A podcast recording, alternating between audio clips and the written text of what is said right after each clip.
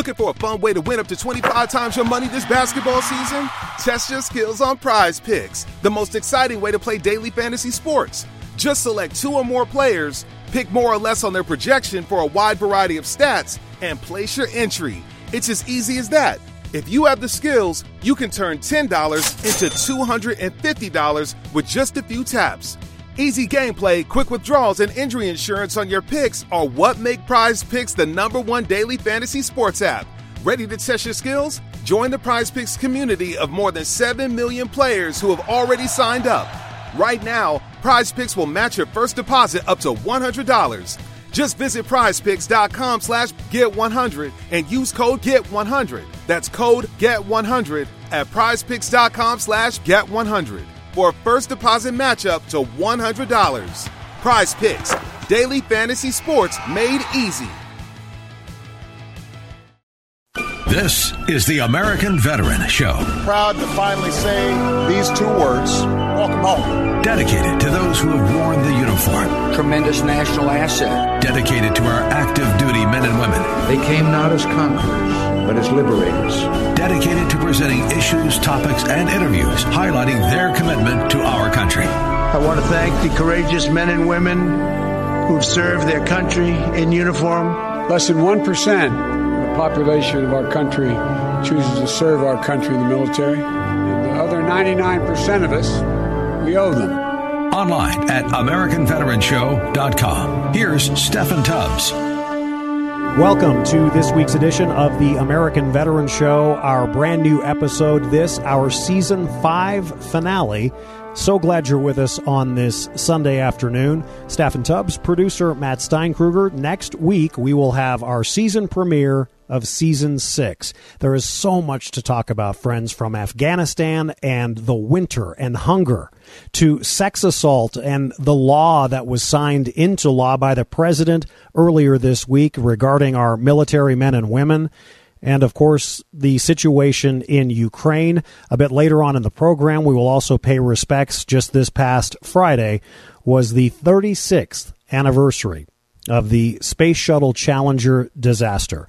Glad you were with us, and we couldn't do programs like this without our presenting sponsor, attorney John Boesen and his law firm, boesenlaw.com. That's B O E S E N law, boesenlaw.com. Their easy phone number 303 999 9999 fighting on behalf of veterans every single day and, and today as we wrap up our season 5 just again, thank you to the Boesen team and attorney John Boesen for his unwavering support over the years. Let's start with the Defense Secretary Lloyd Austin just on Friday, speaking out about the current situation between Russia, Ukraine, NATO, and the United States. So let me be clear on where things stand today. First, conflict is not inevitable. There is still time and space for diplomacy. The United States, in lockstep with our allies and partners, has offered Russia a path away from crisis and toward greater security. And the Department of Defense will continue to support those diplomatic efforts.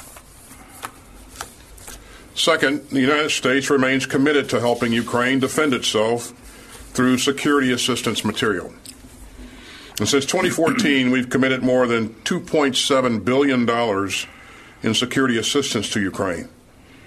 And that includes more security assistance to Ukraine in the past year, $650 million, than any, at any previous time. And so in December, President Biden authorized uh, $200 million in assistance, which included additional javelins and other anti armor weapons grenade launchers, large quantities of artillery and small arms ammunition, and other equipment. Those deliveries are ongoing. Indeed, another shipment, another shipment just arrived today. And third, the United States will stand shoulder to shoulder with our NATO allies. And that includes reinforcing security on NATO's eastern flank. And as you know, we placed thousands of U.S. troops on prepared to deploy orders earlier this week. If NATO activates its response forces, these troops will be ready to go. For months now, Russia has been deploying forces to Crimea and along Ukraine's border, including in Belarus. It has progressed at a consistent and steady pace involving tens of thousands of Russian troops. And it is being supported by increased Russian naval activity in the northern Atlantic and the Mediterranean Sea. While we don't believe that President Putin has made a final decision to use these forces against Ukraine, he clearly now has that capability. And there are multiple options available to him, including uh, the seizure of cities and significant territories, but also coercive acts or provocative political acts like the recognition of breakaway territories. Indeed, we're seeing Russian state media spouting off now about alleged activities in eastern Ukraine. Now, this is straight out of the Russian playbook, and they're not fooling us. We remain focused on Russian dis- disinformation, including the potential creation of pretext for further invasion or strikes on Donbass. And any Russian attack or further incursion into, into Ukraine uh, would not only ignite conflict, it would also violate the bedrock principles of national sovereignty, territorial integrity, and self determination. So, this is something that we're taking very seriously, both as a strong partner of Ukraine and, and as one of 30 members of NATO who are unified in opposition to Russia's attempts to undermine those core values and threaten peace and security in Europe. As we've made clear, in addition to the significant economic and diplomatic costs that Russia will incur, a move on Ukraine will accomplish the very thing Russia says it does not want a NATO, NATO alliance strengthened and resolved on its western flank. The United States will contribute to NATO's response forces, and we will coordinate with our NATO allies. We will make sure that they have the capabilities that they need to defend themselves. Article 5 is clear on this point. An attack against one NATO member is an attack against us all. And as President Biden has said, the United States holds this holds this as a sacred obligation. Again, Defense Secretary Lloyd Austin from the Pentagon just this past Friday. It has been a week of ups and downs, and, and at least the last few days couple of days of silence. The U.S. ambassador to Moscow hand delivered a letter to his counterparts at the Kremlin. And, well, the contents of the letter were not made public. I personally agree with that. But so far, at least as of our record time, no Russian response. Let's get the latest on a tumultuous week, to say the least, in international relations from CBS News. With more Russian fighter jets positioned in neighboring Belarus within striking distance of Ukraine, six U.S. fighter jets arrived to the region ahead of an attack that the U.S. estimates could come in the next three weeks. That's what's really causing uh, all the tensions right now is this very, very big buildup of forces, very combat credible forces that he has uh, along that uh, border with Ukraine and, and in Belarus. Today, the U.S. and NATO offered Vladimir Putin a way out. The U.S. ambassador to Moscow delivered a written response to Russia's demand that NATO halt its expansion and never allow former Soviet states, including Ukraine, to join the alliance. There is no change. There will be no change. 8,500 U.S. troops were put on high alert for near term deployment in case diplomacy fails. Today, NATO Secretary General said 5,000 allied forces are set to go. We have plans in place that we can activate, uh, execute uh, on very short notice. No one is quite sure what Vladimir Putin will do. Next week, he is set to travel to China for the start of the Olympic Games. And the State Department says that may impact timing of an attack. I think that probably uh, uh, President Xi Jinping would not be ecstatic if uh, Putin chose that moment to invade Ukraine. Uh, so that may affect his timing and his thinking. It's a really interesting point, and Margaret joins us now. So you have some reporting on whether President Biden would want to personally sanction the Russian president. Well, Nora, the U.S. could sanction Putin, but at this point, the White House has not decided to do so. According to sources I speak to, if you do that, it creates some technical complications. If you sanction someone you have to negotiate with, how do they travel?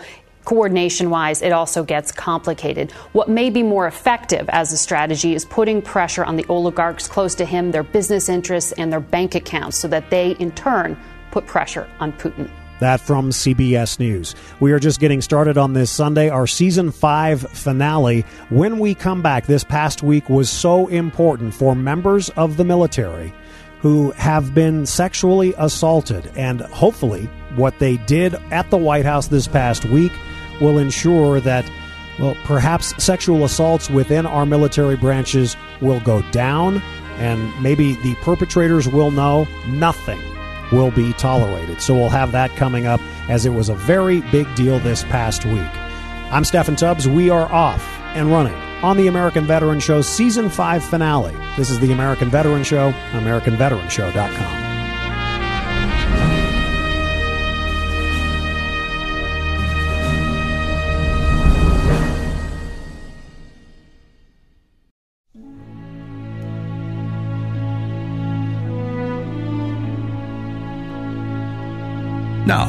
back to the American Veteran Show. Here's Steffan Tubbs.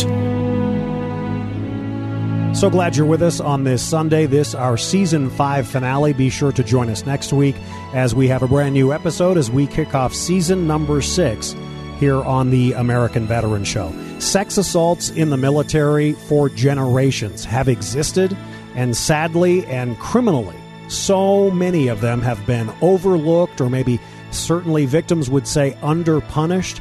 This past week at the White House, President Biden signed an executive order that designated sexual harassment as an offense in the United States military's judicial code. This has been welcomed. They have been looking at this for months and months and months with not only the president, but the defense secretary, the Pentagon, uh, the Defense Department. What you're about to hear is just from a few days ago on a source that we don't quote often, and that is MSNBC, but a very good interview from just a few days ago on what the president signed this past Wednesday. So, how big of a fix is this Biden order today? I mean, it fills some gaps that are left by the reforms in the last defense budget, but is that enough? And, and is that the most action that we're going to get on this issue right now? I mean, to your point uh, about Congress, could Congress be doing more? And if so, why aren't they? Um, it is absolutely a win. You know, I started 12 years ago in this fight. I volunteered as a sexual assault response coordinator when I was in the Air Force on active duty. I organized when I was in uniform. I organized in the streets. I've testified to Congress. And what I've seen over the many, many years of this fight is the corruption in the military is directly tied to elected officials that do not want to hold this institution accountable. Mm. And that's what it comes down to. It is Congress's job. It is why we elect them is to conduct oversight over the most powerful institution. And speaking truth to power is difficult. Change in the military is difficult. And so I will say that the president's executive order will have meaningful impacts for people that are in military uniform right now. People that I have heard from directly that are on the brink of committing suicide um, because of inaction over many years at places like Fort Hood, which continue to go on like business as usual. And so, why does Congress not act?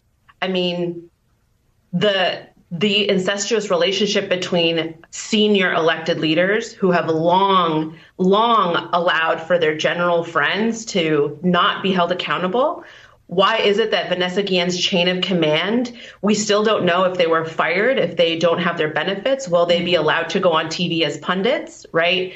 It's a revolving door issue. And while, yes, this is opening um, some progress that we urgently need, it is only the start of the urgent road to eradicate violence and racism and corruption in the military.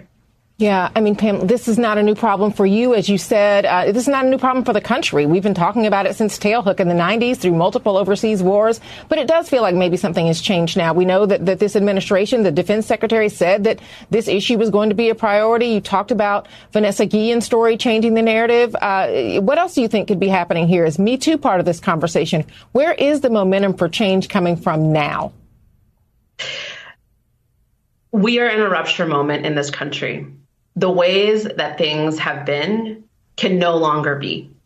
This administration understands that we cannot go back, right? There's no mm-hmm. going back to broken systems. There's no going back to things that we can't be proud of. There's only going forward. This administration knows that there must be progress made in if we want to say we support the troops right? Like I said, um, I saw a significant change when, particularly women, queer, trans people, um, you know, the forces that make up the largest amount of our enlisted force, right? The bulk of our military force said, I cannot, in good faith, encourage other young people to enlist in a military that cannot have basic workplace accountability, that allows um, that allows rape and violence and nationalists um, to go unchecked. And so that has been one of the biggest change is this willingness to boycott something that frankly we love.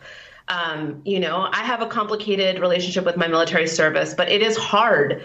It is hard. It is a hard position to be in. But I think that we are at a rupture moment where um, many of us are saying that change needs to happen, and also it needs to happen at the top. It needs to happen with generals and top brass that have the most power um, to actually change the institution. Mm-hmm. No more shortcuts. Um, and so that is significant today, is saying that we are going to change the military justice system. It tells us that we can do it. It's just about will, and it's just about whether elected officials are going to want to do it. That from MSNBC. Now, just about six months ago, PBS did a special investigation on sexual assaults and harassment within the military. For years, the U.S. military has faced a serious problem with sexual assault and harassment. Past attempts to address this have failed to reduce the number of incidents. Now, after President Biden and Defense Secretary Lloyd Austin created an independent commission to examine possible solutions, both have endorsed its findings. Nick Schifrin talks with the commission's chair in her first interview since she released the report. The numbers are staggering. An estimated 20,000 service members are sexually assaulted every year, but only 7,816 service members report those cases. And in only 350 cases were perpetrators charged with a crime. 64% of those who report sexual assaults have faced retaliation for doing so. The Independent Review Commission, or IRC, made 80 recommendations, including remove military commanders from adjudicating sexual assault cases, better evaluate commanders for the climate they create, and victim advocates should be independent of the chain of command. Lynn Rosenthal chaired this commission and joins me now. Lynn Rosenthal, welcome to the NewsHour, you write that the military has failed America's sons and daughters, and service members know it. What do you mean? We found that there is this great chasm between what senior leaders say about sexual assault and sexual harassment and what junior leaders, junior enlisted members experience. So senior leaders will say that there's no tolerance for sexual assault and sexual harassment and yet, junior enlisted members say that there's quite a lot of tolerance. And particularly for women, we heard that sexual harassment is just part of daily life for many. The uh, main recommendation uh, that we've highlighted and, and others highlighted uh, are, are, the independent prosecutors uh, who you describe uh, need to decide whether to prosecute sexual assault, sexual harassment, and domestic violence. Why do you think they should decide and not commanders? We found that there, because of this broken trust, that junior enlisted service members do not trust their leaders to handle these problems, they don't trust that there will be accountability for sexual assault in particular. And that by moving the technical legal decisions about whether or not to uh, charge a suspect with a crime and then whether or not to send that case to trial, that independent prosecutors are better able to make those decisions and that we hope to see a restored trust within the military. That from PBS last year. And again, what happened on Wednesday, the executive order signed by the president, kudos to the bipartisan effort. And may we always, from here on out, realize anywhere, but especially in our, our military, because this is the American Veteran Show, sexual assault and sexual harassment will never be tolerated. When we come back, we take a look at Afghanistan. Seven months later, what's going on there in the winter? And how bad is the hunger problem?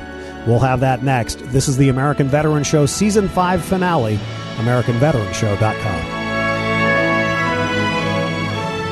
This historic addition to the UCMJ honors the memory of Army Specialist uh, Vanessa Guillen, whose experience with severe sexual harassment was followed by a brutal murder, catalyzing national attention to the scourge of sexual violence in our military and helping advance bipartisan military justice reform in the 2022 uh, NDAA. This executive order also delivers on a key recommendation from the Independent Review Commission to strengthen the military justice response in prosecuting cases of domestic violence and fully implements changes to the UCMJ. The Biden Harris administration thanks Congress for its bipartisan commitment. We also look forward to continuing to work with Congress to support the safety and dignity of our service members.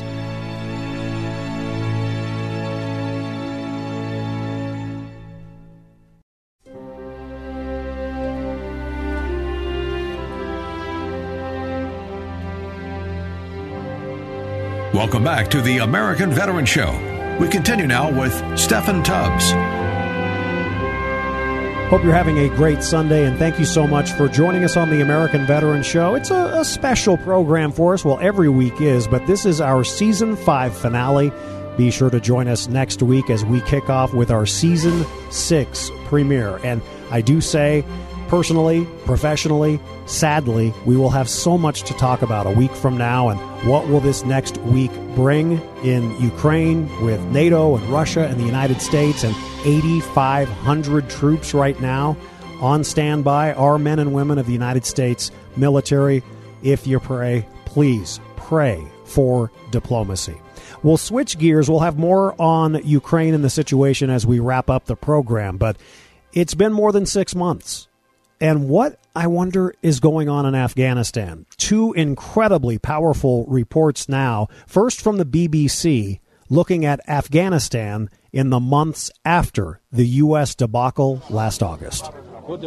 After 20 years of war, Afghanistan faces a long, harsh winter and a cold and hungry peace. Victorious, the Taliban now guard food queues. More than half the country is going hungry. Women, barred from work and education, have lost another fundamental right the ability to feed their families. Here in Wardak province, we meet Paris. As a second wife, she supports a family of six alone. This wheelbarrow of basics is meant to last them 17 days, but maybe less. There was no rice today. Winter is very difficult. We don't have money to buy food or firewood. We just fill the rooms with smoke to feel warm, but still it's cold. Her granddaughter is always hungry. The baby's mother can't produce milk. Baby formula is beyond the reach of almost everyone here. The Taliban are international pariahs, so the economy is being crushed by sanctions only humanitarian aid is allowed.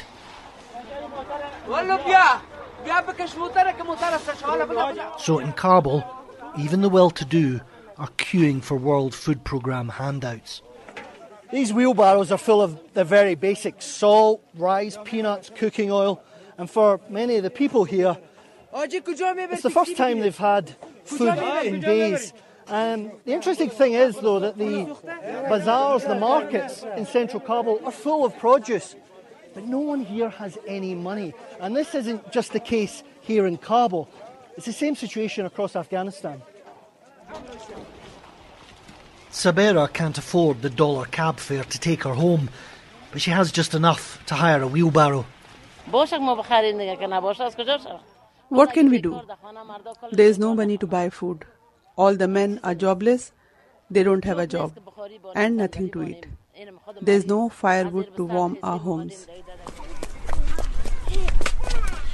This should be the time when Afghanistan stops and catches its breath.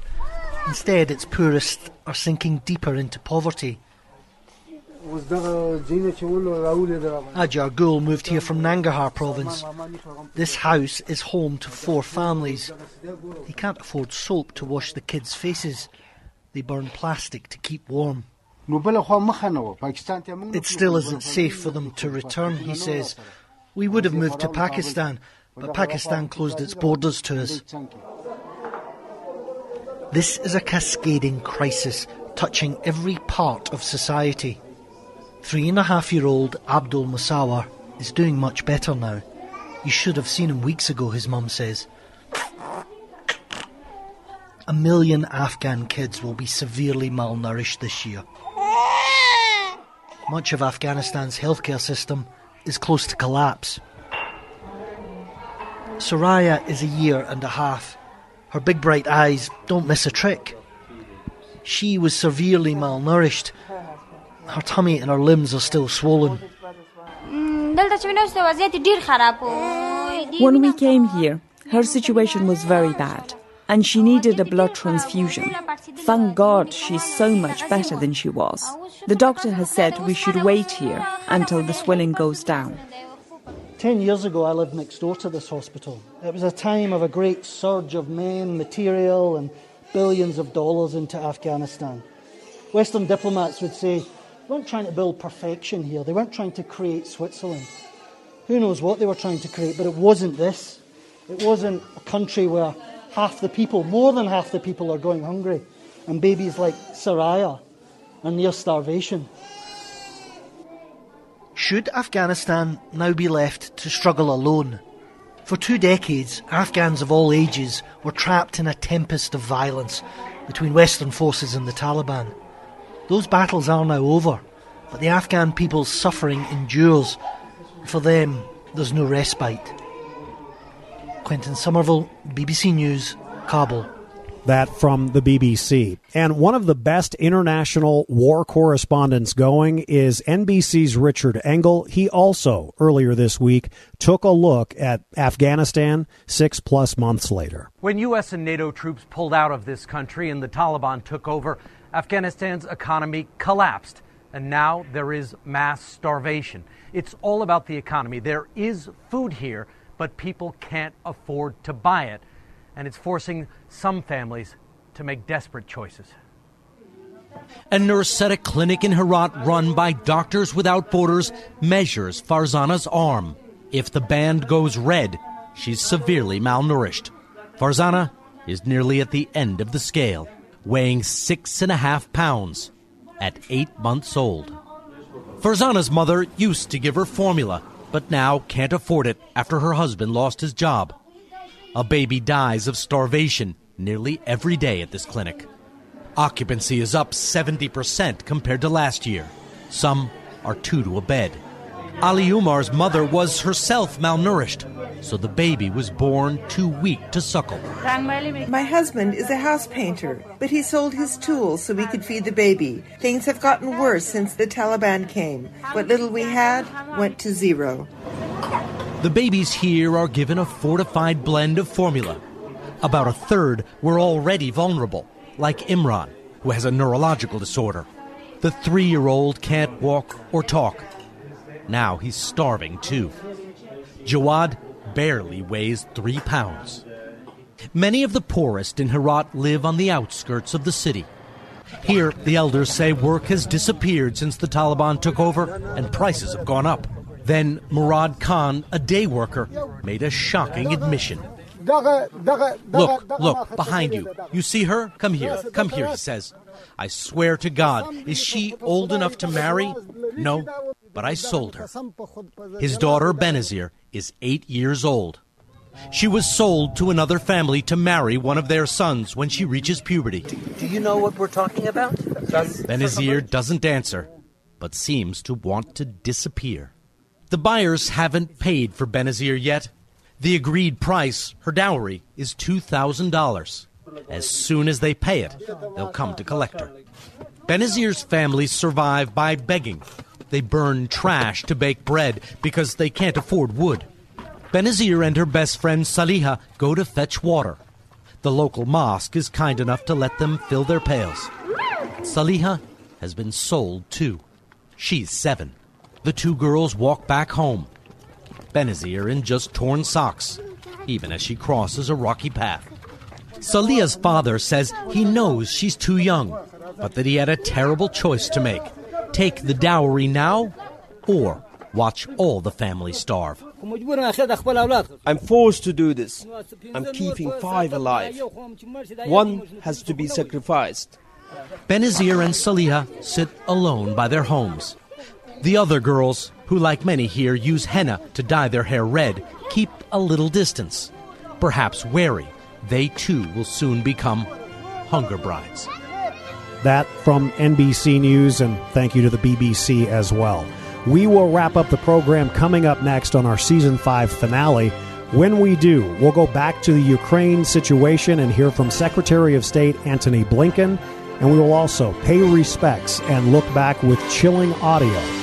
The 36th anniversary this past Friday of the Space Shuttle Challenger disaster.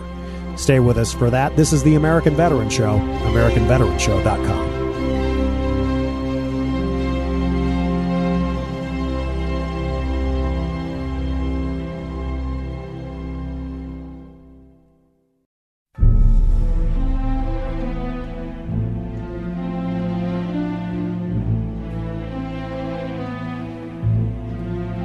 This is the American Veteran Show, online at AmericanVeteranShow.com. Here's Steffan Tubbs.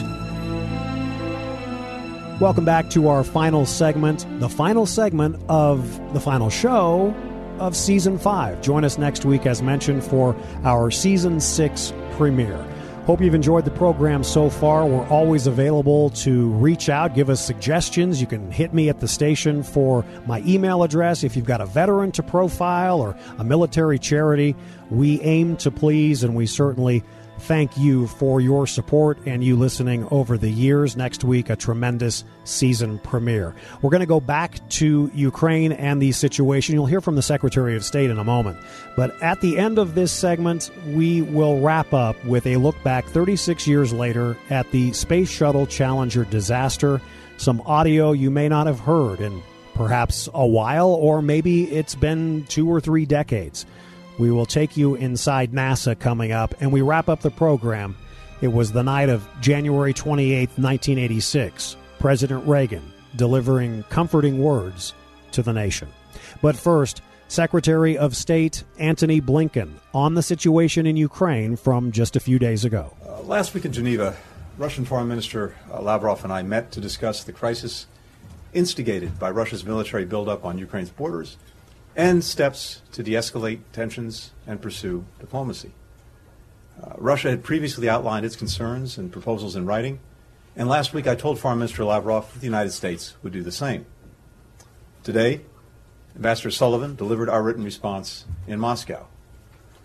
All told, it sets out a serious diplomatic path forward should Russia choose it. The document we've delivered includes concerns of the United States and our allies and partners about Russia's actions that undermine security, a principled and pragmatic evaluation of the concerns that Russia has raised, and our own proposals for areas where we may be able to find common ground.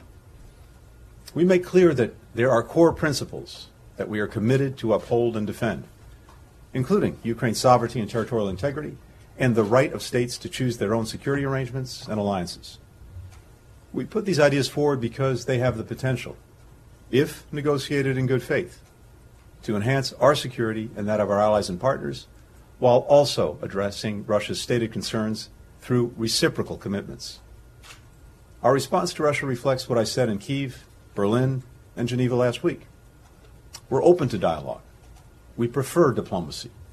And we're prepared to move forward where there is the possibility of communication and cooperation if Russia de escalates its aggression toward Ukraine, stops the inflammatory rhetoric, and approaches discussions about the future of security in Europe in a spirit of reciprocity. Our responses were fully coordinated with Ukraine and our European allies and partners, with whom we've been consulting continuously for weeks. We sought their input and incorporated it into the final version delivered to Moscow. Additionally, NATO developed and will deliver to Moscow its own paper with ideas and concerns about collective security in Europe, and that paper fully reinforces ours and vice versa. There's no daylight among the United States and our allies and partners on these matters. We shared our response paper with Congress, and I'll be briefing congressional leaders on this later today and consulting with them on our approach. I expect to speak to Foreign Minister Lavrov in the coming days after Moscow has had a chance to read the paper and is ready to discuss next steps. There should be no doubt about our seriousness of purpose when it comes to diplomacy, and we're acting with equal focus and force to bolster Ukraine's defenses and prepare a swift, united response to further Russian aggression. Three deliveries of U.S. defensive military assistance arrive in Kiev this week, carrying additional Javelin missiles and other anti armor systems. 283 tons of ammunition and non lethal equipment essential to Ukraine's frontline defenders. More deliveries are expected in the days to come. We provided more defensive security assistance to Ukraine in the past year than in any previous year. Last week, I authorized U.S. allies, including Estonia, Latvia, and Lithuania, to provide U.S. origin military equipment from their inventories for use by Ukraine. Also last week, we notified Congress of our intent to deliver to Ukraine the Mi 17 helicopters currently held in Defense Department inventories, five of them. Additionally, the Secretary of Defense announced on Monday that 8,500 U.S. service members currently stationed in Europe and the United States have been placed in heightened readiness, uh, heightened readiness to deploy, to ensure that we're able to support the NATO response force swiftly if it's activated by the North Atlantic Council to harden the Allies' eastern flank. Other NATO allies have also announced steps that they're prepared to take, and we expect more in the coming days. We've taken this step out of prudence. Uh, we hope those forces don't have to be activated for deployment. But if they are, we will be ready. Secretary of State Antony Blinken from earlier this week. And as of our record time, there was no indication that the Russian leaders were going to react publicly to the letter that was hand delivered earlier this week by the U.S. ambassador to Moscow. And as we wrap up, it was 36 years ago last Friday. Liftoff confirmed. Liftoff.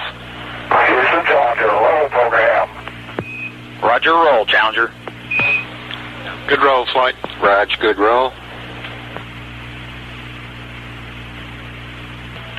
Three at 65. 65, Fido. TDL confirms throttle. Thank you. Challenger, go at throttle up. Roger, go at throttle up.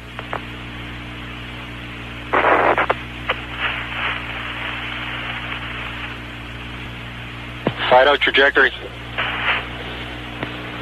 Go ahead. Flight GC, we've had uh, negative contact, lost downlink. Okay, all operators, watch your data carefully. Flight Fido until we get stuff back. He's on his cue card for abort modes. Flight GC, negative downlink. Copy.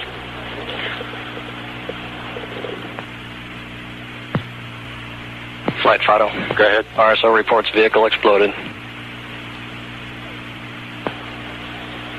Copy. Fido, can we get any reports from recovery forces?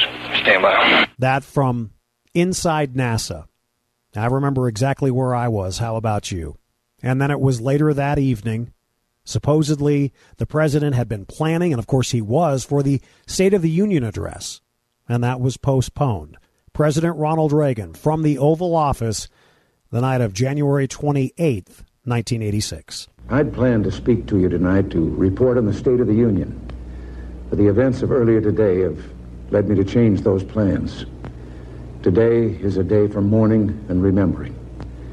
Nancy and I are pained to the core by the tragedy of the Shuttle Challenger. We know we share this pain with all of the people of our country. This is truly a national loss. 19 years ago, almost to the day, we lost three astronauts in a terrible accident on the ground.